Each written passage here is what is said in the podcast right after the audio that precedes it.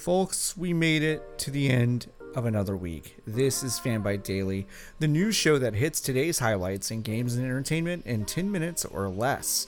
I am your host, editor at large for fanbyte.com, John Warren. I hope you all had a great week. So let's dive in. Uh, a week ago, we reported that longtime Ubisoft producer and Rayman creator Michel Ancel was leaving the company to retire to a new life working with animals for educational purposes. In that story, I said the following. Even though it's sad that Ancel won't be involved in the game anymore, it's nice that he's leaving Ubisoft for extremely cool reasons and not extremely bummer reasons like so many of his colleagues at the company have in the past few months.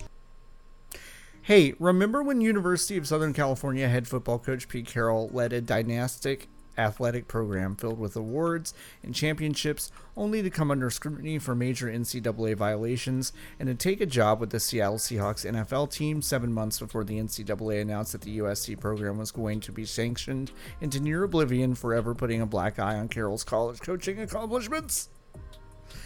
No? Wrong crowd? Well? Well? Ancel's retirement to greener pastures might not actually be as sweet as it seemed, with Ancel confirming in an interview with French publication Libération that he has been and is still currently under investigation for his apparently toxic and hostile management style.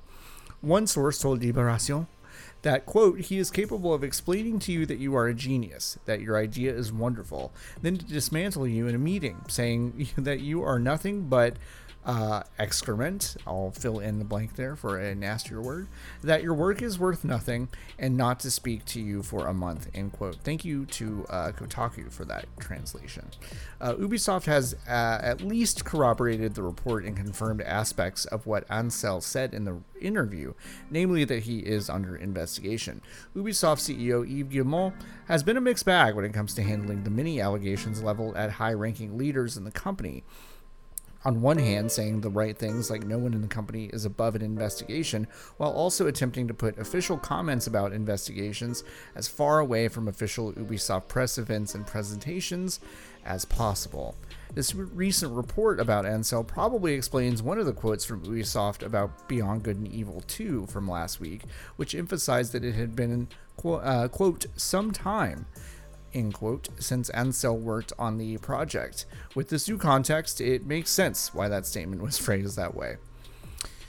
Depending on where you live, uh, Halloween is going to be pretty weird this year. Uh, some places are banning door to door trick or treating, which, yeah, that makes sense right now, I'd say, given the still totally not under control virus we're living in in the United States. Uh, but it's still a bummer. Animal Crossing New Horizons Fall Update is here to say boo to your feelings of Halloween hopelessness with a robust update to celebrate the spooky season. The new content launches next week on September 30th and includes new candy items, costume options, skin and color, uh, skin and eye color customizations, and the ability to grow pumpkins and make things out of said pumpkins. On Halloween night, that is October 31st, in case you didn't know, you'll be able to trick or treat with your villagers from 5 p.m. until midnight. This update looks pretty cute, I, I gotta say, and while I haven't logged into that game in months, I'm starting to get the itch. Xbox honcho Phil Spencer took to Yahoo Finance today to discuss Microsoft's big acquisition of ZeniMax. When asked about possible Bethesda exclusives on Xbox, Spencer said, quote, but as the Xbox community, what they should feel this is a huge investment in the experience they are going to have in the Xbox ecosystem. And we want the Xbox ecosystem absolutely the best place to play, and we think game availability is absolutely part of that. End quote while earlier in the interview he said games and their availability on platforms outside of the Xbox ecosystem would be taken on a case by case basis. This particular quote at least indicates a preference, I would say.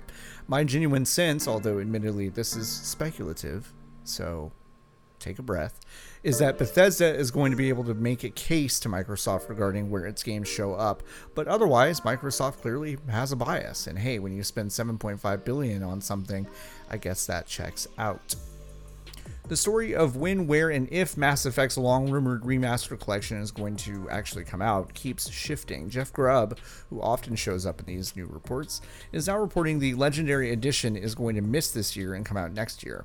What's more is it won't even be officially revealed until sometime next year. The other part of this report is the apparent lack of Mass Effect 3 multiplayer, a mode that was low key pretty good, but also had the unfortunate effect of being very tightly connected to getting the game's best narrative outcome. Where players will get the resources and benefits previously needed to secure the best endings for the game is unclear. To be honest, I hope I do not hear more about this story until it's it's actually out. I'm tired of these reports. I love these games, but yeah, I just wake me up when I can actually play it. The opening ceremonies uh, at Tokyo Game Show for Sega featured a curious part featuring Virtua Fighter, the 3D fighting franchise the company has not really done anything with for the last decade. Once a hotly contested game in fighting tournaments, Virtua Fighter has become much more of a niche part of the fighting game community over the past few years. Uh, the video did not explicitly announce a new game. In fact, the hazy video playing behind uh, series poster boy Akira Yuki appears to be Virtua Fighter 5, but it featured a large title card at the end that simply said Virtua Fighter Esports. As, uh, apparently, the project will reboot the series as an esport, but that's an incredibly vague thing to say. Uh, hopefully, we'll know more about this soon. Virtua Fighter is my favorite fighting game. So yeah, if it's new Virtua Fighter, then I'm extremely down. Uh, finally, Konami put some classic games on CD Projekt's popular GOG Games platform today, including Metal Gear, Metal Gear Solid, and Metal Gear 2, Metal Gear Solid 2's Substance. Metal Gear is six bucks, while Solid and Solid 2 are ten dollars each. That's a pretty good get for GOG. Uh, no, no sign of if that's like a timed exclusive or full exclusive, but it's uh, pretty cool pretty cool. Uh, that is it for Fanbyte Daily this week. I hope you all learned a lot in the news chill zone. Come back and see me on Monday. If you like podcasts, we have a dang old network of them now.